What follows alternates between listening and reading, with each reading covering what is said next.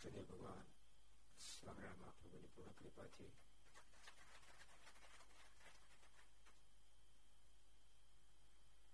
ગણપતિ ગોપીનાથજી મારના તાબાનું સ્વામિનારાયણ મંદિર ભાવનગર ધામને આંગણે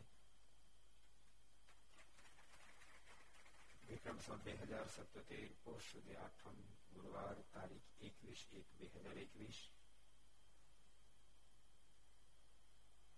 301 ગૃહસભા. આજના દિવસે ભગવાન સ્વામિનારાયણે જેતલપુરમાં મહાયજ્ઞ કરાયો હતો 1865માં. બહુ પવિત્ર દિવસ છે. ભગવાન શ્રી હિરના અનુબંધુ ઈચ્છારામજી મહારાજ આજે અક્ષરવાસ થયો હતો 1883માં. માત્ર 39 વર્ષ આ ધરતી પર રહી ઈચ્છારામજી મહારાજે મેં લીધી હતી. અને જ્યારે હરિલાલ કલ્પતરું અદભુત જેને ભેટ આપી છે એવા કવિ દત્તરામ એના આજે બરાબર 200 વર્ષ હરિલાલ જેવા દિવ્ય ગ્રંથની જેને ભેટ આપી છે એવા કવિ દત્તરામ ગુજરાતનું જેને ગૌરવ ગુજરાતી તમામ સમાજ સમજે છે એમનો જન્મદિવસ આજે બરાબર 200 વર્ષ પૂરા થાય છે. આ પવિત્ર દિવસે ગરસભા અંતર્ગત શ્રીહરિ ચરિત્ર ચિંતામણી આસ્થા ભજન ચેનલ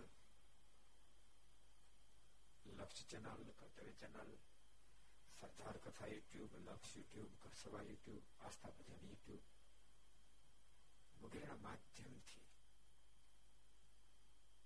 ખીરવેશી ગરસભા લાભ લેનારા સર્વે ભાઈ ભક્તજનો સભામાં ઉપસ્થિત પૂજ્ય સંતો પાર્ષદો ભગવાન ખૂબ જ વહાલા સર્વે ભક્તોને ખૂબ એકથી દાદા કરીને જય સ્વામિનારાયણ જય શ્રી કૃષ્ણ જય શ્રી રામ જય હિન્દ જય ભારત. ગઈકાલે તો ગરસભા ખૂબ આનંદ આવ્યો હતો. તમને બધાને ખબર જ છે ગઈકાલ એટલે ભગવાન શ્રી હિરણ્યવાહુ ધામ વડતાલને આંગણેથી 300 ગરસભા થઈ હતી. ખૂબ આનંદ આવ્યો. આનંદ તો પરમાત્માના સાનિધ્યમાં જ હોય ને, પ્રભુના ધામમાં જ હોય ને, પ્રભુની વાતોમાં જ હોય ને, ભગવાનને ભગવાનના સંતો ભક્તો આચાર્યશ્રીના દર્શનમાં જ હોય ને, આનંદ તો ત્યાં જ હોય ને. સુગંધ તો ગુલાબમાં હોય, મોગરામાં હોય, ડુલરમાં હોય, ત્યાં સુગંધ હોય. જ્યાંથી શ્રેષ્ઠ વસ્તુ પ્રાપ્ત થઈને સુગંધ કહેવાય. જીવન સુગંધની વાત જ્યાંથી અયોગ્ય વસ્તુની પ્રાપ્તિ થઈને દુર્ગંધ કહેવાય. વડતાલ ધામ તો સુગંધીવાન છે. ભગવાન સ્વામિનારાયણ વાલો ધામ જ્યાં ભગવાન શ્રી હરિએ સ્વયં મહાત્મા ગાંધી લક્ષ્મીનારાયણ દેવની સ્થાપના કરી અને પોતાનું સ્વરૂપ હરિકૃષ્ણ મહારાજ અને વાસુદેવ નારાયણની પણ જ્યાં સ્થાપના કરી દીધી, જ્યાં પદની સ્થાપના કરી, જ્યાં શિક્ષા પત્ર નું આલેખન કર્યું, એવું દિવ્ય ધામ વડતાલ. વડતાલ કેટલા ગયા છે? આગળ પાછળ હાથ ઊંચા કરો. કેટલા જણા ગયા છે? બધા 100%. 100% રીતલ કહેવું પડે. 100% હોવું જ જોઈએ. યાદ રાખજો. વડતાલ, ગઢડા, જુનાગઢ, ધોલેરા, અમદાવાદ અને ભુજ જે ભગવાન સ્વામિનારાયણ જાતે મંદિરો બંધાવ્યા છે એના દર્શન માટે સ્વામિનારાયણ સંપ્રદાયના તમામ આશ્રિતો, તમામ આશ્રિતો દેશમાં રહેતા વિદેશમાં રહેતા બધા જ માટે આ દર્શન 100% હોવું જોઈએ. એક વ્યક્તિ એવો ન હોવો જોઈએ કે જેના છધામના દર્શન ન કર્યા હોય. અને તો એ ભગવાન શ્રીનો અનન્ય આશ્રિત કહેવાય. એ મારા શબ્દો નથી, સદગુરુ ગોપાલ સિંહ બોલ્યા છે.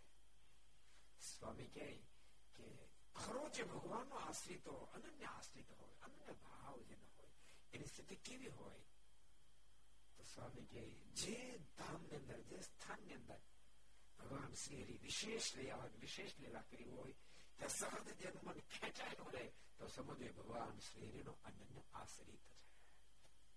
માટે જેટલા દેશ વિદેશમાં વસતા ભક્તો તમામે આ 6 ધામના દર્શન કર્યા જ હોવા જોઈએ. શક્ય હોય તો વર્ષમાં 1 ફેરી આ બધા સ્થાનોમાં દર્શન કરવા જાઓ. બીજા મહારાજ જે જે સ્થાનમાં ગયા છે ત્યાં જરૂર દર્શન કરવા. અને આપણે તો બહુ વિશાળ દ્રષ્ટિ ધરાવનાર, આપણે તો દ્વારકા પ્રેમથી દર્શન કરવા જઈએ, આપણે તો અયોધ્યા જઈએ, આપણે તો બદ્રીનારાયણે જઈએ, જરૂર જઈએ. આપણે તો વિશાળ દ્રષ્ટિ ધરાવનારો સમાજ ભગવાન સ્વામિનારાયણ ઉભો કરી ગયા છે. આપણા છે છ ધામ, એ તો વર્ષમાં એક ફેરે જવું જ જોઈએ. એના સિવાયના જે મહારાજના પ્રસાદીના ધામો છે ત્યાં ભક્તો વર્ષમાં એકાદ ફેરી જાઓ.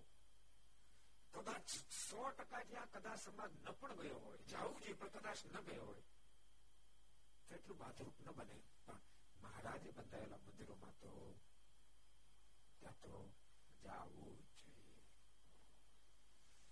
કાલે ઘણા બધા નવા નવા ભક્તો પણ આવ્યા હતા, જેમણે નવી કંઠીઓ બાંધી હોય એવા, હડતાલ પહેલી વાર આવેલા, એટલે બધા રાજી થયા, એટલે બધા રાજી થયા. અને મહુવાના પણ ખરેખર તેના ઘણા બધા ભક્ત આવ્યા હતા, નવા જ કંઠી બાંધેલા, એટલે બધા રાજી થઈ કે સ્વામી ઓહો આ તો અલૌકિક ધામ છે, આ સારું થયું સ્વામી, તમે ભગવાન સ્વામિનારાયણની ઓળખાણ કરાવી.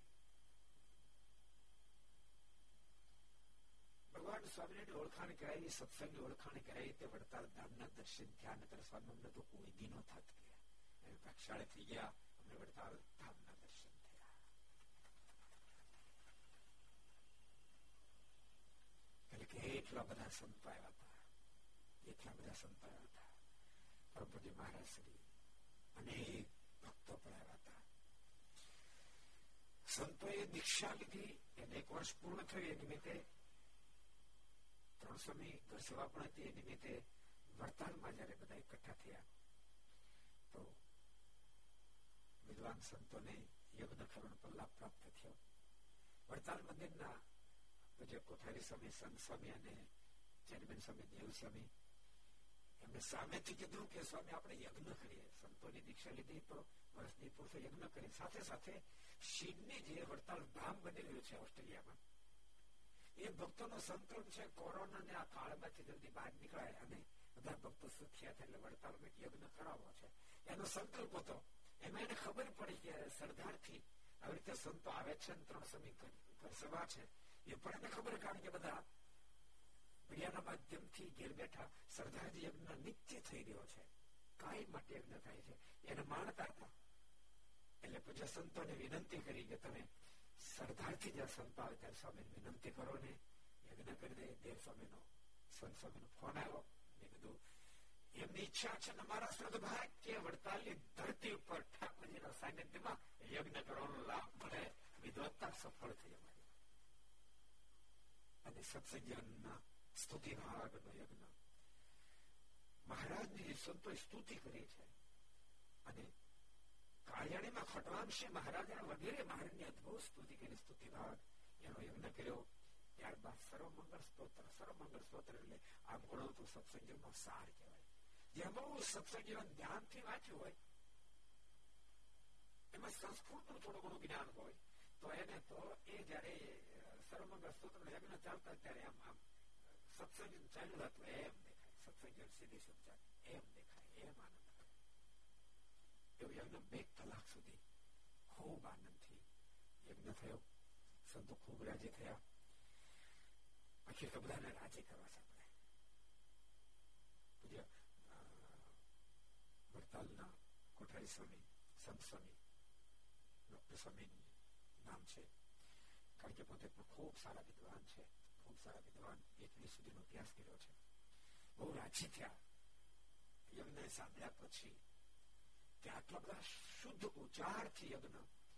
એ તો સારા સારા નિત્ય યજ્ઞ કરનારા એના શબ્દો, એ પણ વિદ્વાનો પણ ક્યારેક મિસ્ટેક કરે અનુસ્વારમાં વગેરે વગેરે, અલ્પ વિરામમાં પણ એક પણ મિસ્ટેક વિના સરસ યજ્ઞ થયો કે ખૂબ રાજી થયા.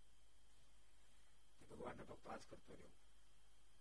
યાદ રાખજો, ભગવાનને, ભગવાનના સંતોને, ભક્તોને, આચાર્યશ્રીને રાજી કરી રાખવા, બોલીને જતા રાજી કરી રાખવા.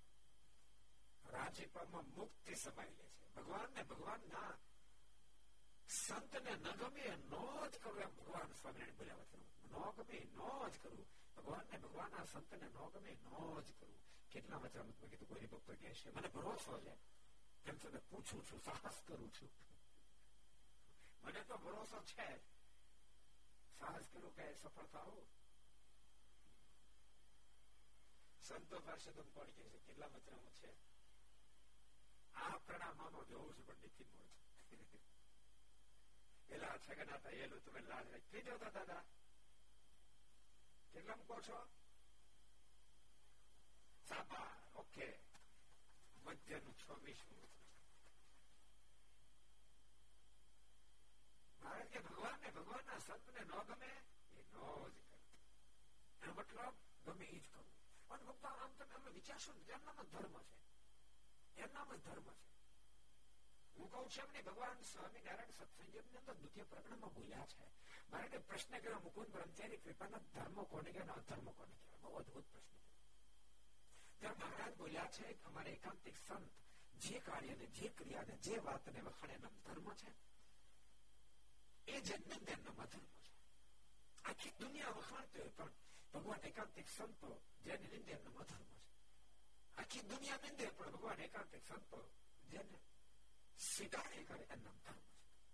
એ મારે દ્વિતીય ફકરામાં કીધું વાત સાચી. ભગવાનના સંતો ક્યાં કાર્ય વખાણે? બીડી પીઓ તો વખાણ, બાકી બીડી પીઓ હોશિયાર. એક જણો તો ગૌરવ લેતો હતો કે અમારે હું વાત કરવાની જરા દમ ખેંચા ને તે કે વેદ ધુમાડો કરી દે કે સલો નહીં. ભગવાનના સંતો કોની પ્રશંસા કરે? પીધેલની, ખાધેલની? પ્રભુને માર્ગે જે વ્યક્તિ ચાલતો ની પ્રશંસા કરે, ભગવાન રાજે તેવું કાર્ય કરતો ની પ્રશંસા કરે. સદૈવ માટે બધાને રાજી કરતા રહે. ગઈકાલે ખૂબ આનંદ આવ્યો, સરસ સરસ વાતો પણ થઈ હતી. મુક્તાન સ્વામીનો જન્મદિવસ હતો એટલે સ્વામીને એકાદ પ્રસંગ કીધો હતો. સત્સંગમાં શ્રેષ્ઠ ભક્ત દાદા ખાચરનો જન્મદિવસ એકાદ બે દિવસ પહેલા થયો એટલે એનું પૂજન રાખ્યું હતું, એનો પણ પ્રસંગ કીધો. અહીંથી બ્રહ્માનંદ સ્વામીની વાતો કરતા કરતા વડતાલ ગયા હતા, પછી બ્રહ્માનંદ સ્વામીના પ્રસંગો પણ કીધા. સાથે વડતાલનો મહિમા જોઈતો હતો, તમે કાલે સાંભળ્યો હતો કે પાપનો પહાડ કહી શકાય. જેવો જોબન પગી પાપિષ્ટ એવો રૂડિયો રખડું પાપિષ્ટ. જોબન પગી ભગવાન સ્વામિનારાયણ શરણાગત બન્યા, રૂડિયો રખડું નહીં બનેલો. પાપની ફળશ્રુતિ રૂપે ભયંકર બીમારીને પામ્યો, શરીર આખું હળી ગયું, ઘારા પડ્યા, મોટા મોટા અંદર જીવડાઓ પડ્યા, રાડું નાખે. જબલ બાપુ વગેરે કે મને ઝેર લાવી આપો, મને ઝેર પાઈ દો, સહન નથી થતું. અને જીવડા એને જે જીવાત પડતી ઓછા પીડે એટલા માટે ઘારામાં માંસના ટુકડા મૂકે, એને થોડી વાર ખાય ત્યાં સુધી નિરાત લેવા દે.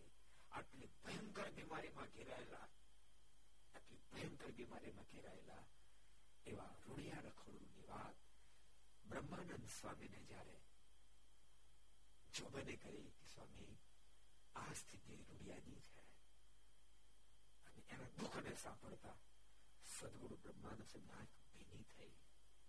સ્વામીએ જે પદ લખ્યું છે એ સ્વામી પોતે સાર્થક કર્યું. જીવન કે જીવન બની કહ્યું છે સ્વામી આપને દર્શન દેવા પધારો, પરંતુ સ્વામી દર્શન દેવા માટે તૈયાર થયા. સંત પરમિત કરી એકાંત કરી ગઈ સંત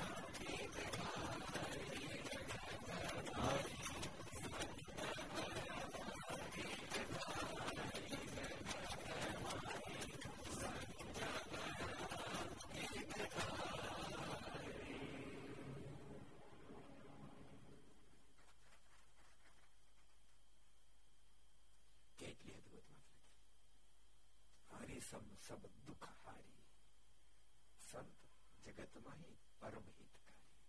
બહુ બહુ વિસ્તારથી આપણે કાલે વાત કરી, આજે નથી કહેતો, પણ સ્વામી ગયા અતિ દુઃખી, અતિ દુઃખી, રૂડિયા રખડું, આંખો માંથી આસુડા વરસાવતા, કીધું સ્વામી, સ્વામી અમારા બેન માંથી મને છૂટો કરો.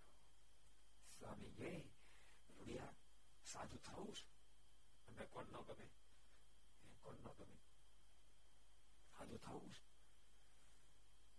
સ્વામી હું સાધુ થઈશ? સ્વામી કે હા, ભગવાન સ્વામિનારાયણ નો શરણાગત બન, તારા તમામ ગુનાને પ્રભુ માફ કરી દેશે. અને પ્રતિજ્ઞા કર, સાધુ થયા પછી 1% ત્યાં સુધી વડતાલ મંદિરની સેવા કરીશ, સંતો ભક્તોની સેવા કરીશ. અને રૂપિયા કીધું સ્વામી જો બેઠો થાવ ને તો જીવીશ ત્યાં સુધી વડતાલ મંદિરની સેવા કરીશ. સ્વામી વર્તમાન ધારણ કર્યા, રૂપિયાને વળતા પાણી થયા, રૂપિયો સાધુ થયો.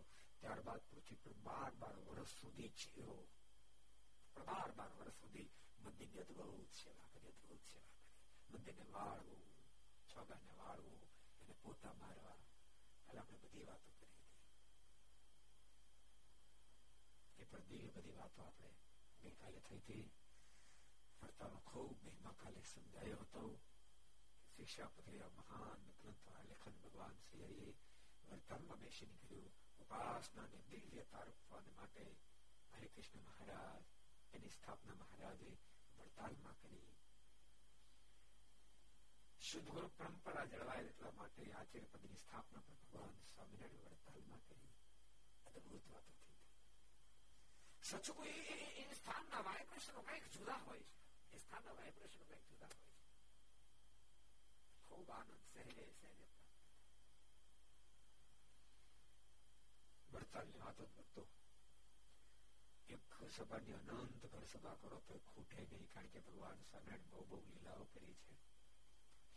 એટલે હવે આપણે થોડા આગળ જશું. એકવાર મહારાજ શ્રાવણ માસમાં ભુજથી ભાદરે પધાર્યા, ભુજથી ભાદરે પધાર્યા. ભાદરા કોણનું જન્મસ્થાન છે? કોને ખબર છે? ભાદરા કોણ કે છે? જે મહાપુરુષ એમ કે ક્ષણ ભગવાનની મૂર્તિ બોલાય માથાનું તાળું ફાટી જાય એવા સદગુરુ ગુણાતીતાનંદ સ્વામીનું જન્મસ્થાન ભાદરા. અમારી પરંપરા, અમે સદગુરુ ગુણાતીતાનંદ સ્વામીની પરંપરામાં સાધુ છે. ભાદરા મહારાજ પધાર્યા ને સૌને દર્શન દીધા ને સૌને શાંતિ પમાડીને ત્યાં રહ્યા ને એકવાર મહારાજ નદીએ નાહવા પધાર્યા. ત્યાં વડવાય ચાલીને ઉભા હતા નોસાભાઈ તથા દેવોભાઈ તથા વિશ્રામભાઈ આદિકને શ્લોક તથા કીર્તન શીખવતા, ધ્યાનમાં બેસાડીને સમાધિ કરાવતા. મારે ભાદરામાં બહુ બધી લીલાઓ કરી છે અને ભાદરાની અંદર બહુ મહાન મુક્ત થયા. મારે એક ફેરી એક સરસ પ્રસંગ થયો. એક ફેરી મહારાજ જોડિયા થતા, જોડિયા ભાદરામાંથી પસાર થયા અને સાથે સંતો હતા. મહારાજે સંતોને કીધું સંતો તેમ ભાદરા જાઓ, અમારે જોડિયા જવું છે. મહારાજ કે પણ મહારાજ અહીં સત્સંગ નથી. મહારાજ કે અત્યારે સત્સંગ નથી, પણ તમે જાઓ, આ તો ભાદરા છે, આ તો મુક્તની ખાણ જેવું ગામ છે, તમે જાઓ. એક નહીં 16 મહાન મુક્ત આત્માએ જન્મ ધારણ કરી લીધા, તમે જાઓ, તમારી રાહ જોયા છે. અને સંતો ભાદરામાં આવ્યા. ભાદરામાં 16 મહાન મુક્ત મારના સમકાલીન સમયમાં થયા. 16 મહાન મુક્ત એમાં જે મહાપુરુષ એમ કે 40 વર્ષથી 40 વર્ષ 4 માસ અને 4 દિવસ સુધી જુનાગઢની મહાનતાઈ કરી અને જુનાગઢ દેશમાં દાખલો ન બેહવા દીધું એવા સદગુરુ ગુણાતીતાનંદ સ્વામીનું જન્મસ્થાન ભાદરા છે. ભાદરામાં મહાન મુક્ત જન્મ મુરજી શર્મા, સુંદરજી શર્મા બે ભાઈ હતા, બે સાધુ થયા. મુરજી શર્મા એટલે સદગુરુ ગુણાતીતાનંદ સ્વામી, સુંદર શર્મા એમના ભાઈ શિવાનંદ સ્વામી, બે સાધુ થયા. પટેલ જ્ઞાતિમાં આ બંને બ્રાહ્મણ જ્ઞાતિમાં હતા. પટેલ જ્ઞાતિમાં 4 મહાન મુક્ત જન્મ હતા. એક ડોસાભાઈ, મારી સાથે ખૂબ સ્નેહ હતો, ડોસાભાઈ ખૂબ સ્નેહ હતો અને કથા વાર્તા એટલું બધું જમવાનું હતું. પણ જૂનો જમાનો ખેતી તો કરવી પડે એટલે ખેતીનું કામ કરીને આવે, કથામાં ખૂબ હેત, તેમ છતાં શરીરનું કામ શરીર કરે, આખો દાડે મહેનત કરે, જરાક જોકા બનાવે. એકદમ મહારાજે કીધું કે દશાભાઈ જોકા આવે છે? મહારાજ કે હા મહારાજ. મારે કે થાક લાગે છે? મહારાજ કે હા મારે આખો દી ખેતીનું કામ કરે, થાક લાગે ને જરાક જોકા. મારા કે જાઓ, મારે તમને આશીર્વાદ છે, આખી જિંદગી તમને થાકે નહીં આવે, થાકમાં કોઈ જો કોઈ નહીં આવે.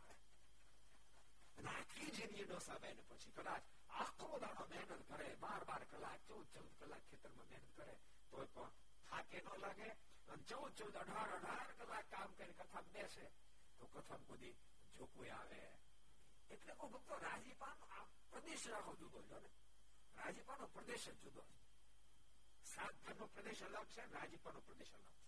એ મારે ન કીધું, વૃંદાવન ની વાત અલગ હતી, દ્વારકા ની વાત અલગ. એમ રાજીપાનો પાત્ર માર્ગ અલગ છે, પ્રદેશ અલગ છે, અને સાધનનો પ્રદેશ અલગ છે. યાદ રાખજો ભક્તો, આખી સાધન જ રાજીપામાં પરિણમે છે, ભૂલી નહીં જતા. સાધન જ રાજીપામાં પરિણમે છે, ખાલી એટલું અનુસંધાન સાધન અહંકારમાં પરિણમે, એટલું ધ્યાન તો રાખે તો સાધન જ રાજીપામાં પરિણમે. ઘરેને થોડો રાજીપો મળે, હાલી મળે, તમને કહેતો નો વેલો જાગે, નો કોઈ પૂજા કરે, નો માળા કરે, નો દંડવડ કરે, નો મંદિરે જાય, નો સત્શાસ્ત્ર વાંચે, નો તો કોઈનું સારું કામ કરે, એનું પાછું દે નહીં. વેસન કુટે કુલક્ષનો ઘર હોય, સ્વભાવ તો બહુ ભયંકર હોય. સ્વભાવ તો ક્યારેક ક્યારેક ભગવાનના ભગતને ભયંકર હોય, બહુ ભયંકર હોય. ત્યારે તમને ખબર ન પડે. ફેર હું ગયો હતો ને, પછી એક દાદા એમ કે પધરામણી કરવા ગયા. દાદા ત્રણ દીકરા હતા, પધરામણી કરી અને જરાક સાથે હતા ને બધા સંતો પાર્ષદોએ પ્રશંસા કરી, દાદા બહુ સારા ભગત છે, બહુ બહુ બધી પ્રશંસા કરી. છોકરા ત્રણ બેઠા હતા, એ મોઢા કાળા કરે. મારા મને ના થાય કે બાપા આવા ભગત ના છોકરા કાળા મોઢા કરે, આમ કેમ કરતા છે? પણ પછી ઉતારે જેવા આવ્યો ને ત્યારે ત્રણ વચ્ચે એક છોકરા આવ્યો ઉતારે. સ્વામી અમારા બાપા ને વખાણ કરી, તમારા મોઢે હારા, બાકી અમારી હું દિશા કરી, અમારું મન જાણે. હા, તમને ભગત હારા લાગે પણ ગાળે જગાડે ને ગાળે ઉવાડે, મહેમાનો હો તો ગાળે બોલતા જ હોય નહીં કે બીજ દાદા હો ગાળ્યું, હરિભગત તરીકે હો ગાળું દે, અમને દે ને અમારી હોવું નહીં દે, અમારી હોવું દે એની માને હતી નહીં, મારે હા હું ચપકારે ગયો. સાચું તમે કહો, અમે એટલી સત્સંગ નથી આવતા કે અમને ક્યારેક ક્યારેક એમ થાય સત્સંગ જાય, પણ મનમાં એમ થાય કે આ દાદા રોજ સત્સંગમાં જાય છે, તો એમાં જ આવો સ્વભાવ સત્સંગ હું વળ્યું કે એટલે એમ સત્સંગ નથી આવતા. મારું ખોલું થયું હતું, મેં તો સારું થયું કીધું, મેં દાદાને માઇકમાં વખાણ કર્યું. આ તો મારી ઉમર કર્યા જેટલા આગળ સત્સંગ કરતા બધા આમ જ દાદા દાદા ખાસ આ દાદાનું પ્રકરણ કાલ છોકરાને લેવું. ક્યારેક બને આવું સમજાણું, બને આપણા દેવા લાંબા ટૂંકા થાય, કેવો ભગે કેવો ભગે કેવો ભગે, ભગત તો કાંઈ ન હોય. કાંઈ બેઠા છો એ સાંભળે કહું છું, ઘેરે બેન સાંભળતા ને કહું છું, આવા સ્વભાવ લક્ષણો હોય તમે ફેરફાર કરીને આવજો. અને ભગત તો કેવો હોય, કૂણો માખણ જેવો હોય. કેવો હોય? કૂણો માખણ જેવો, બાલના ઘઉંની રોટલી થાય એવો હોય, સમજાય? લોકો જેવો ન હોય, લોકોને બાલના ગમો ફેરવાય, ખબર પડે તમે? બહુ મોટો ફેર. બાલના ગમમાં મોણ નાખો ન નાખો તો કોઈ માખણ જેવી થાય, લોકોને મીઠું મોણ નાખો ને તોય આમ માણ તૂટે. ભગવાનનો ભગત કેવો હોવો જોઈએ? બોલો તો બાલના ગમની રોટલી જેવો હોવો જોઈએ. જેટલા અહીં બેસે સાંભળો, ઘેર મેં આમ બધાને કહું છું, આ તો મને યાદ આવી ગયું. મેં કીધું પછી દાદાને મેં બહુ સમજાવ્યા, દાદા મૂકશો માની ગયા, બોલે કે આજથી ગાય ન બોલું, નિયમ લઈ લીધો. મેં છોકરાનો ફોન નંબર લીધો, મેં કીધું તારા બાપાનું બધું કહીશ ભાઈ, હું અને કેમ ફેરફાર કરે. પછી મને ફોન કર્યો, આમ નિયમ લીધો દાદાએ, હવે ગાળ નહીં બોલે, વ્યવસ્થિત રહેશે. મને કે દાદા એમ કરે ને ગાળ ન બોલે, ગાળ ન દે, બા દાદાને મેં રાખશું. તમે તારા અમારો કાંઈ બાપો જ કહેજો, એમ બાપા ન હાચવીએ, બાપા સાજા માંદા હોય તો એને દવા દારૂ ન પૂછીએ તો તમે કહેજો. નાને ઘુમર છે તો કારેને ટાઢું નહીં ખાવા દઈએ તમ તારે, એને ગરમ ગરમ રસોઈ કરી જમાડશું, એમાં અમારી કોઈ ફરિયાદ થઈ છે તમ તારે તો અમે બંધાયેલા. બાકી દાદા હાથું કરી મહેરબાની કરી છે. મેં ફોન કરી દીધું, મેં દાદાને મેં બરાબર હકું કર્યું છે, હું બસ ફોન કરીશ, પણ દાદા મુમુક્ષ નીકળ્યા ત્યારે ટકોરવા કરી દીધા, એવા મુમુક્ષ નીકળ્યા. એક મહિના પછી મેં છોકરાને ફોન કર્યો, કેમ છે દાદા? મને કે દાદા કમ્પ્લેટ, એક ગાય બોલ્યા નથી, કોઈ ઘરમાં પશુ પૂછતા નથી, ખૂબ જ પોતે આનંદમાં રહે છે, બધા આનંદમાં રહી છે. સામે હવે બધા પરિવારને કંઠી બાંધીશ કે બધા ડેરબગત થઈ ગયા, બધા થઈ ગયા. એટલે મેં ફરી કીધું, ખબર હરિભગત બીજાને કરો કે નાની વાત નથી. ખાલી તમે પૂજા કરતા થઈ ગયા, તિલક ચાલો કરતા થઈ ગયા, એટલે બીજું હરિભગત થઈ ગયા, તમે નહીં માનતા, એવું તમે નહીં માનતા. માર્કેટમાં ભલામણ નબળું રીંગણું નથી વેચાતો, હા અડચડા ખાય રીંગણું નબળું આવી જાય તો સ્વભાવ નબળા ક્યાંથી પોહાય, ક્યાંથી વેપાર થાય? લોકો એટલા આગળ સભા મળે, બધાને કહું છું, એટલા મીઠા મધુરા રાગ લેવો, એટલા મીઠા મધુરા રાગ લેવો, જીવન દિવ્ય થઈ જશે, તમને પોતાને સુખ આવશે, ઘર જ તમારું મંદિર એવું થાય, ઘર જ મંદિર એવું થઈ જાય. સાચું કહું, માણ ઉપરથી બહુ મોટો ઉપાડો દેખાય છે, અંદર એવો નથી રહેવા પામ્યો, એવો નથી રહેવા પામ્યો, અને વેસનો કુટેવો કુલક્ષણો સ્વભાવ અને દોષોનો ઘર થઈ ગયો છે. આ બધામાંથી બહાર નીકળવું હોય તો ભગવાનના ભક્તોએ સત્સંગ કરવો પડશે, ભજન કરવું પડશે, એના આજ્ઞા નિયમ પાળવા પડશે, તો અંદરથી ભરાય જાય, અંદરથી સુખથી ભરાય જાય.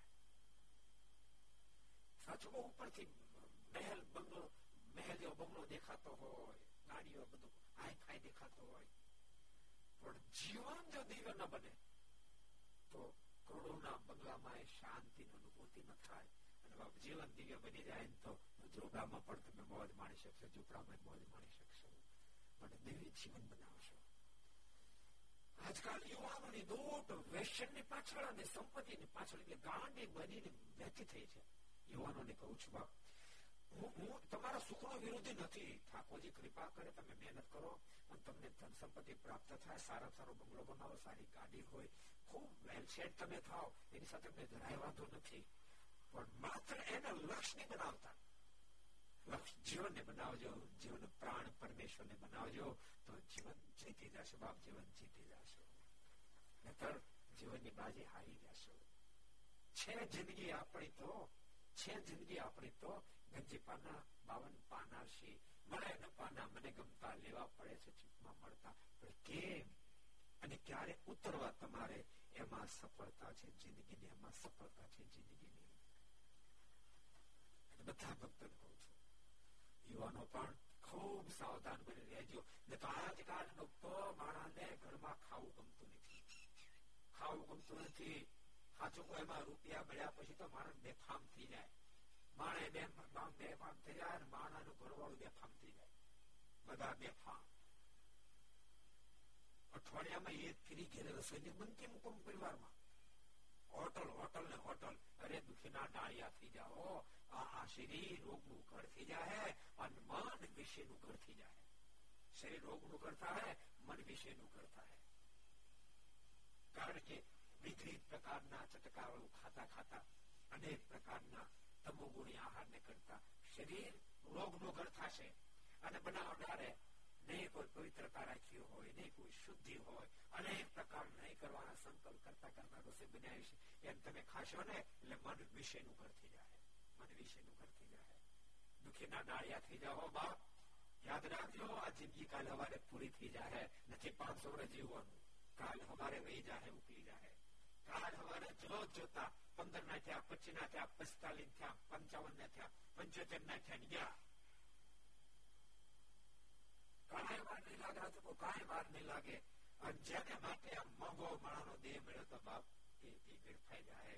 કરોડો દાન દેતા, એક સત્ય અદભુત વાત નથી, કરોડો દાન દેતા મોંઘો મનુષ્ય મનખો મળતો નથી, તે પણ વૃથા કહેવાય. જો મારા હરિચરણમાં બાપા હળતો નથી, હરિચરણમાં હળતો નથી, હરિચરણમાં હળજો. અવિરાયમાં જોજો, ઉપલે આંખ ખુલ્લી હોય પણ હૃદયની આંખો ખોટી ન જાય, બંધ ન થઈ જાય. હૃદયને અંતરની આંખોને ખુલી રાખજો, અંતરની આંખોને ખુલી રાખજો, તો બહુ પસ્તાશો. મર્યા પછી જીવન જે કર્યાનું ફળ મર્યા પછી ભોગવવાનું છે. જીવાય તમને કાંઈ નહીં કર્યું હોય, કાલે હવારે મરી જાવ, કાં તો બહુ થાવ, 1000 વર્ષની પોતને આવડતા, અને કાં તો જમપુરી પીડાતા આવું, પછી રોય અને કલાકો નહીં, વર્ષોને યુગો વિતાવવા પડશે. ફરી ત્યારે માણસનો દેહ મળશે. જેની માણસ દેહ મળશે તે મુક્તિને પથે હાલશું. માટે સાવધાન બનશો. એ ખાસ બધા ભગવાનના ભક્તોને ભલામણ છે. બહુ સરસ પ્રસંગ આપણે જોતા હતા. ભાદરા ભગવાન સ્વામિનારાયણને વહાલુ નગર ગામ નાનું છે, પણ વહાલુ ગામ, જેમાં બે મહાન મુક્તાત્મા બ્રાહ્મણ પરિવારમાં પ્રગટ્યા. એક તો મુરજી શર્મા, બીજા સુંદરી શર્મા. 4 મહાન ભક્તો પટેલ જ્ઞાતિમાં પ્રગટ્યા. એક ડોસાભાઈ મહાન ભક્ત હતા. ભગવાન સ્વામિનારાયણ વચન આપ્યું, હવે તમે 18 કલાક કામ કરશો તો થાકે નહીં લાગે. 18 કલાક કામ કર્યા પછી કથમ તમે 10-10 કલાક બેસશો તો જોકું પણ નહીં આવે. રાખી જેમ કે ઠાકોરજી આપેલું વચન એને કામ લાગ્યું. ડોસા ભગત મહાન ભક્ત માવા ભગત થયા અને મહાન ભક્ત રત્ના ભગત થયા. રત્ના ભગત પટેલ વિનાતીમાં રત્ના ભગત રામ ભંડેરી થયા. 4 મહાન ભક્ત થયા. 4 નામ યાદ રહ્યા: ડોસા ભગત, માવા ભગત, ત્રીજા રત્ના ભગત અને ચોથા રામ ભંડેરી. રત્ના ભગત તમને ખબર છે, મહાન ભક્ત, સમાધિનિષ્ઠ સ્થિતિ. રત્ના ભગતની સમાધિનિષ્ઠ સ્થિતિ, સ્વયં સ્વેચ્છાથી સમાધિ કરી જાય. પણ ભક્તો, વિષયમાંથી વિખૂટું પડવું એ બહુ કઠિન કામ છે. ઘરવાળું મરી ગયું, રત્ના ભગતનું ઘરવાળું મરી ગયું. સંતાન મનમાં છે. રત્ના ભગત તો બહુ સારી સ્થિતિ, સાધુ છે, પણ ન થયા. બીજી વાત પરિણામ 6 મહિના થાય, બીજ ફેરી મરી ગયું. સંતોને હવે તો આ સાચું થાય, ત્રીજ ફેરી પરિણામ, ત્રીજી ફેરી પરિણામ. અને ગોપાલ સ્વામીને દર્શન કરવા માટે આવ્યા. સ્વામીને ખબર પડે ત્રીજી ફેરી પરિણામ. એટલે સ્વામી પ્રશ્ન કર્યો, રત્ના ભગત વાસના છે? સ્વામી કહે છે, સ્વામી જણાતી નથી, પણ ક્રિયા થાય છે. ત્રીજ ફેર પરિણામ એટલે હશે તો થતી છે ને. સ્વામી કહે ટાળવી. સ્વામી કહે, સ્વામી ટાળવી છે. સ્વામી કેમ ટાળે? સ્વામી કહે, તમે સમાધિ અક્ષરધામમાં જાઓ ને અમને જોવો છો? આ સમય જોઈએ છીએ. સ્વામી કહે, આવીને ન્યા પૂછજે કે વાસના કેમ પડે, હું ત્યાં કહીશ. રત્ના ભગત સમાધિ કરીને અક્ષરધામમાં ગયા. ત્યાં સદગુરુ ગોપાલ સ્વામીના દર્શન થયા. સ્વામીને હાથ જોડી પૂછ્યું, સ્વામી વાસના કેમ ટળે? તો તમને પ્રશ્ન થાય કે અક્ષરધામનું કામ કીધું, આનું કામ નો જવાબ આપ્યો. યાદ રાખજો, આ એટલા માટે જવાબ ના આપ્યો. સ્વામી જવાબ આપે પૂરી વાત મને પણ નહીં, કારણ કે મનુષ્ય ભાવ રહે. યાદ રાખો, મનુષ્ય ભાવ રહે. અને ભગવાનના ખરેખર સંત વિશે મનુષ્ય ભાવ રહે. ત્યાં સુધી એની વાત પૂર્ણ મનાય નહીં, અને પૂર્ણ વાત મનાય નહીં ત્યાં સુધી પૂરું કામ થાય પણ નહીં. મહારાજે બહુ અદભુત એક વાત બતાવી. મહારાજ કે સ્વભાવ ટાળવો બહુ જ ગહન છે. મારના શબ્દ અતિ ગહન છે, સ્વભાવ ટાળવો.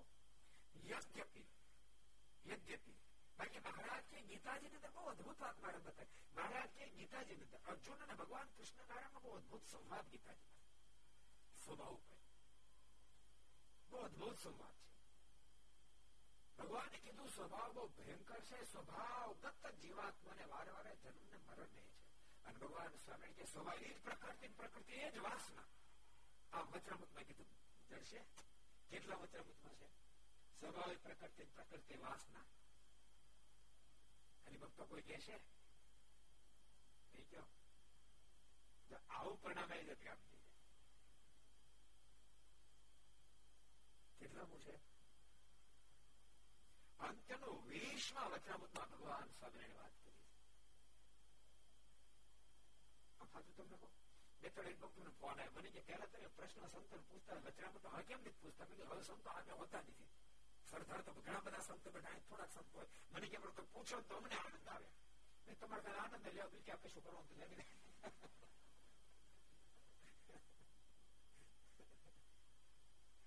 વાંધો, તમારો આનંદ ખાતર પૂછીશ.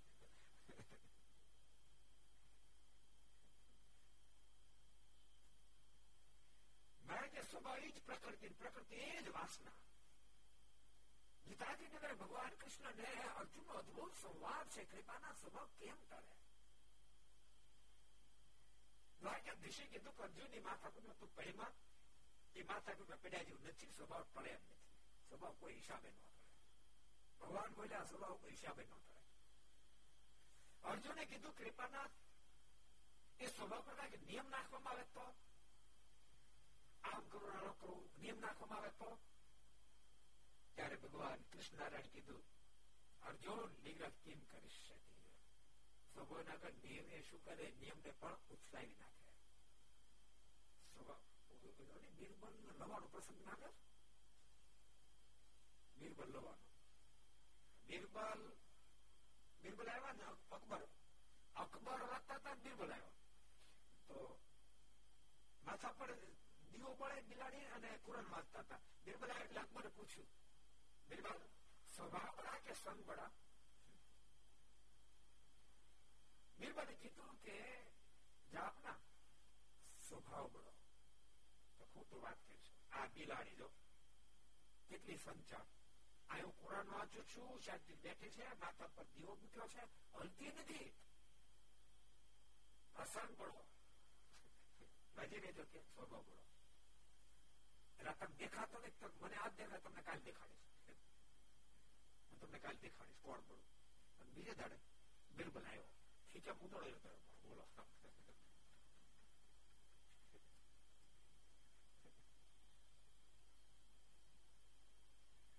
અકબરે પૂછ્યું બિરબલ બતાય કોણ બોલું? તો હમણાં જ કઉ છું જુઓ એમ કે હળું ખીચામાં ઉંદડો કાઢીને આગળ મૂક્યો. આ ઠેકડો મળે.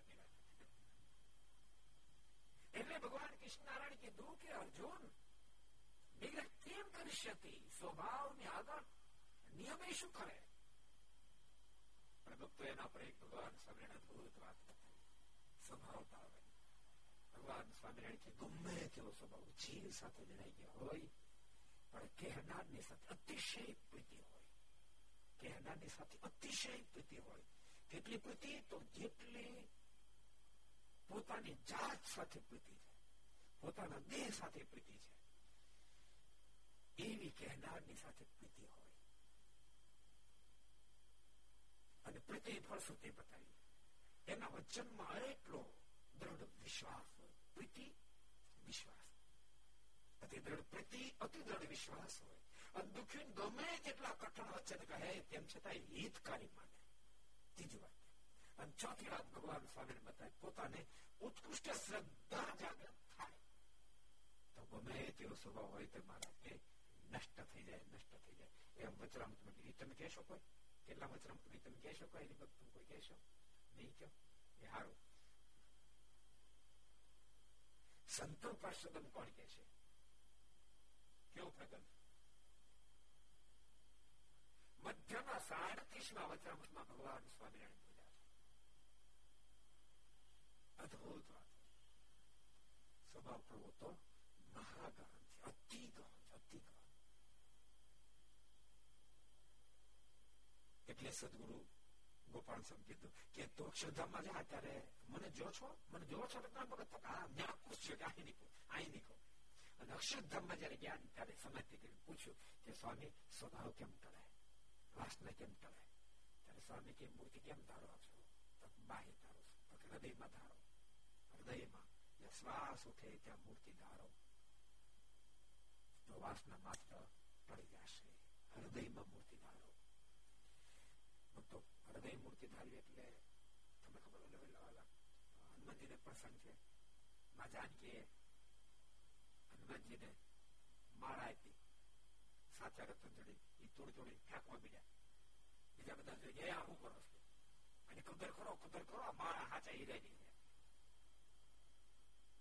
હનુમાનજીના મોઢામાં શબ્દ નીકળ્યા દુનિયાની ગમે તેટલી શ્રેષ્ઠ વસ્તુ હોય પણ જેમાં મારો રામનો મોઢે કોઈ તોડતા હતા મારા માટે તમારું રામ છે, કોઈક એવું કીધું એ મારા આમ નથી તો તમારા ક્યાં રામ છે? તું આમ દેહરાય છે. અને હનુમાનજી છાતી ચીરી, એમાં સીતારામ ના દર્શન કર્યા. આમ એમ હૃદયમાં મૂર્તિ ધારતા ધારતા વાસના નિર્મૂળ થાય છે. અને સ્વામીના વચને મૂર્તિ ધારી વાસના નિર્મૂળ થાય, રત્ના ભગત સંસાર છોડ્યો, સાધુ થયા, બહુ મોટા સાધુ થયા, નામ પડ્યું, નામ પડ્યું. કોઈ પાડવું છે? નામ પાડો. વિજ્ઞાન દાસ સ્વામી નામ થયું, બહુ મોટા સાધુ થયા. એ પણ ભાદરા નામ. 10 સુતાર ભક્તો મહાન ભાદરામાં થયા. એક વસ્તા ભગત મહાન ભક્ત સુતાર વિદ્યાર્થીમાં ભાદરામાં થયા. રામજી ભગત પણ મહાન ભક્ત ભાદરામાં થયા. રાજાભાઈ પણ મહાન ભક્ત ભાદરામાં થયા. રીબાઈ પણ મહાન ભક્ત ભાદરામાં થયા. એને 4 દીકરા હતા. વિશ્રામ, રણછોડ, નારાયણ અને બે દીકરી હતી હરબાઈ, લાડકીબાઈ. આ 10 સુતાર જ્ઞાતિમાં મહાન મુક્ત આત્માઓ થયા. એમાં વિશ્રામ ભગત તમને ખબર હશે, એ તરી ક્ષેત્રમાં હળ આપતા. હળમાં ખબર પડે? હળમાં કેટલા ખબર પડે? હળ મને પડે, તમને કેટલા ખબર પડે? કેમ ભાઈ મોટી તાળની ખબર પડતી રહે મને. ખરા માણસ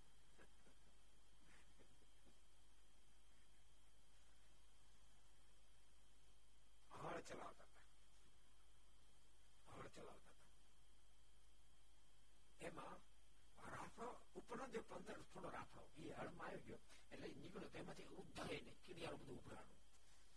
કેવા મહાન ભક્ત, તમે કલ્પના તો કરો. વિશ્રામ ભગત એમ સંકલ્પ ચાલે રે, આ ધરતી ઉપર પ્રગટ ભગવાન બિરાજી રહ્યા છે, સ્વામિનારાયણ નામથી પ્રસિદ્ધિને પામ્યા છે, હજારો લાખો જીવાત્માઓને કલ્યાણ કરી રહ્યા છે, પણ ઉદ્ધયની કીડિયાળનું કેદાને કલ્યાણ થશે. અને આપણો જે સંકલ્પ થયો એ તો અનેક વિમાનો આકાશમાંથી ઉતરે, એક ભગતના સંકલ્પથી.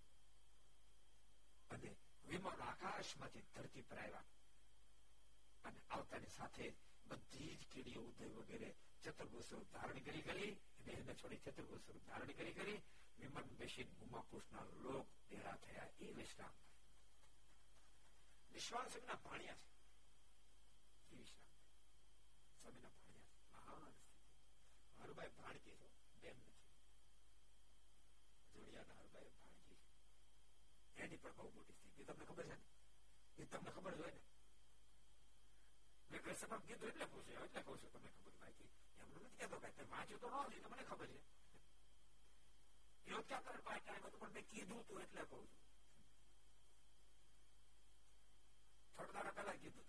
ભગવાન સ્વામિનારાયણ ભૂત જતા આ વિસ્તાર નહીં ગયું, જોડિયા મંદિર ગયા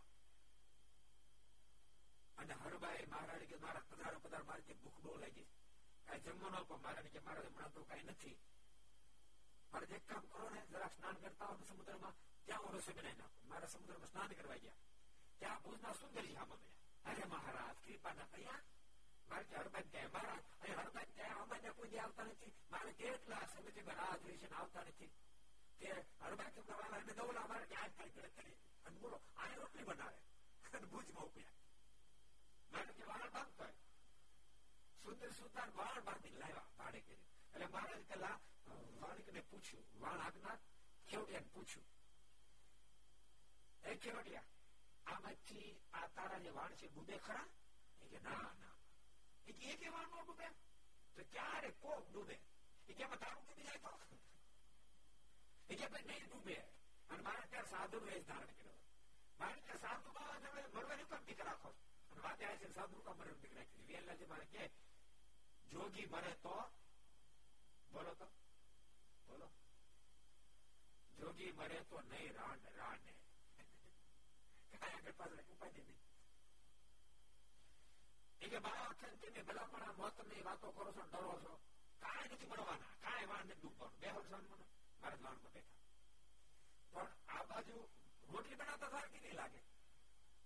ભલે જૂનો જમાનો હતો, લાકડા ચૂલા નો પડતો હોય, રોટલી બનતા વાર કેટલી લાગે? ફક્ત એક વાત તમને, લાકડા નો ચૂલો ભલે હતો પણ મહાન પવિત્ર આ તો લાકડાના ચૂલા ગયા ને ગેસના ચૂલા ગયા ને સીધા હોટલ લાવ્યા ખાણા ઘેરે. ભક્તો ઘણી ફેરી મેં કથામાં કીધું છે, વિદેશ પશ્ચિમના દેશો તમે જોવો તો તમને ચોખા બહુ દેખાય, પણ પવિત્રતાના લેશમાં દર્શન ન થાય, પવિત્રતાના દર્શન ન થાય. ચોખાઈ ખૂબ એને કિચન તમે જોવો તો કાંઠ જેવા દેખાતા હોય, પણ તેને પવિત્ર ન કહેવાય.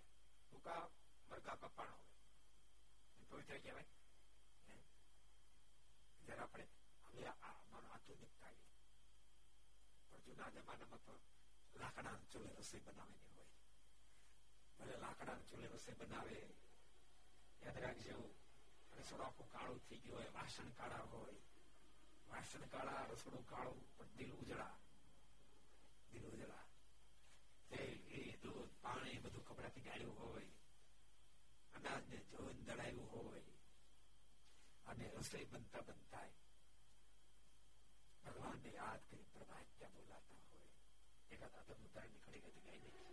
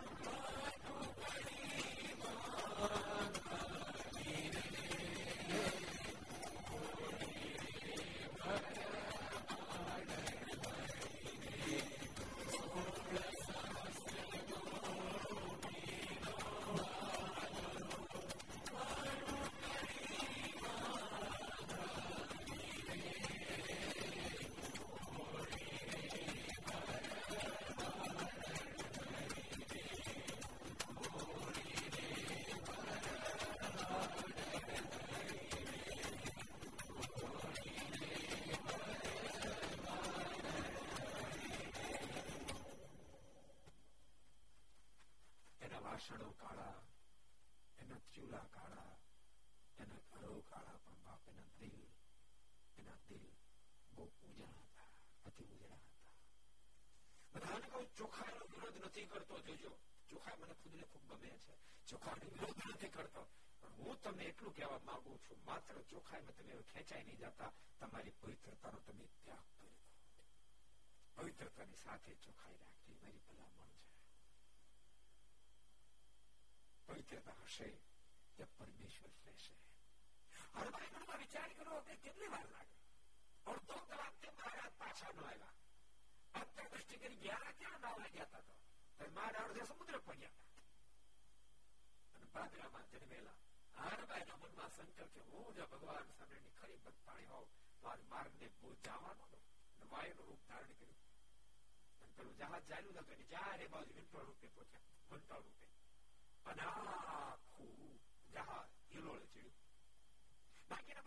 જહાજો શાંતિ થાય, અહીંયા ઊંચા બીજું થાય.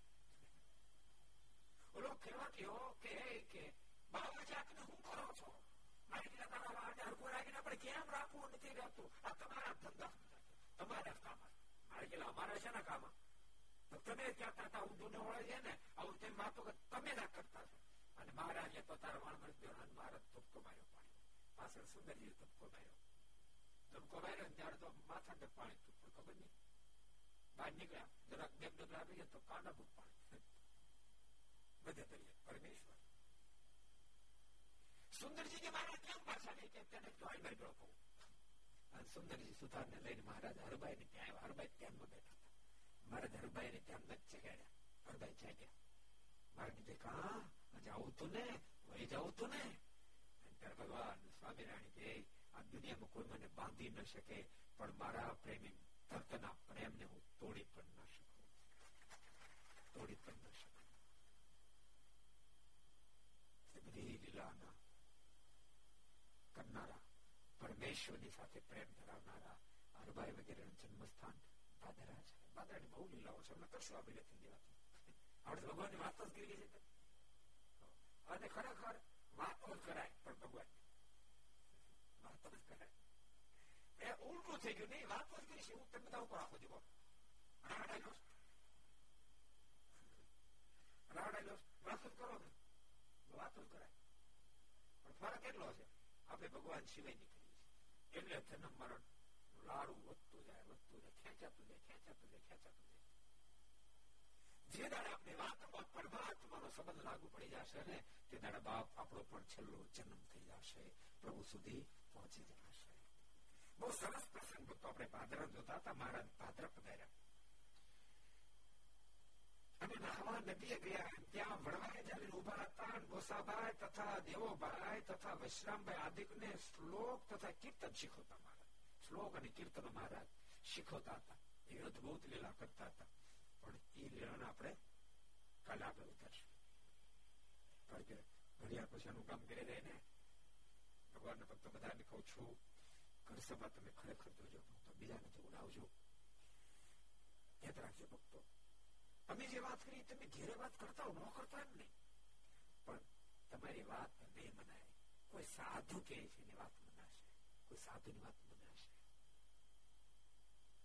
કેટલાય ડોક્ટરો પરિવારો છે કે સંતોની વાતો સાંભળી સાંભળી જીવન બદલાવ્યા હોય, સંતોની વાતો જીવન બદલાવ્યા હોય. બાપા થાકી જાય, છોકરો ગુટકા ન મૂકે, બોલો થાકી જાય તો ન મૂકે. સંતના વચન ગુટકાઓ બાપ દારૂનો પણ ત્યાગ કરે, દારૂને ત્યાગ કરી દે સંતના વચન. અમારા કરતા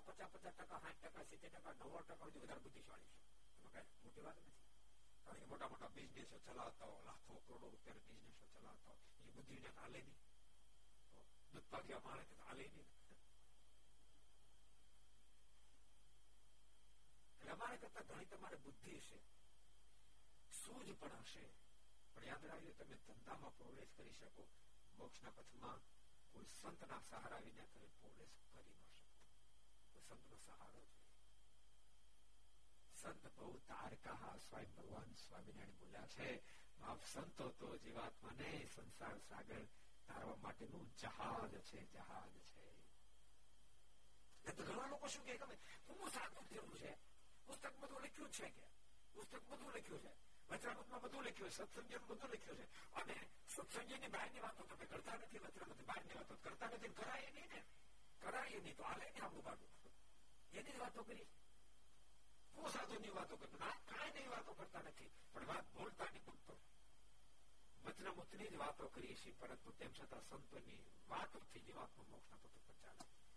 એક જણ મને કેવું કાંઈ નથી, પુસ્તક બધું લખ્યું છે.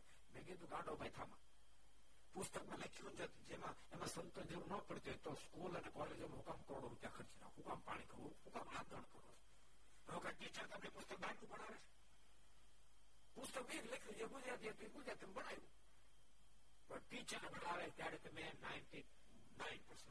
લાવી શકો છો. એમનો ગોથા ખાઈ રાખો તો કોઈ આઠમાં નવામાં હતા. પુસ્તકની જ વાતો પણ ટીચર સાહેબ ભણાવે ને ત્યાં સુધી જેમ સ્ટુડન્ટ ભણી ન શકે એમ શાસ્ત્રની જ વાતો છે, પણ સંતોનું માધ્યમ ના આવે ત્યાં સુધી જે વાતમાં વાતોને સમજી મોક્ષના પથ ઉપર ચાલી ન શકે. એટલે કહું છું ભગવાનના ભક્તો, ઘરસભા તમે સાંભળો છો, બીજાને એનો લાભ અપાવજો, એ ભલામણ છે. આવો આપણે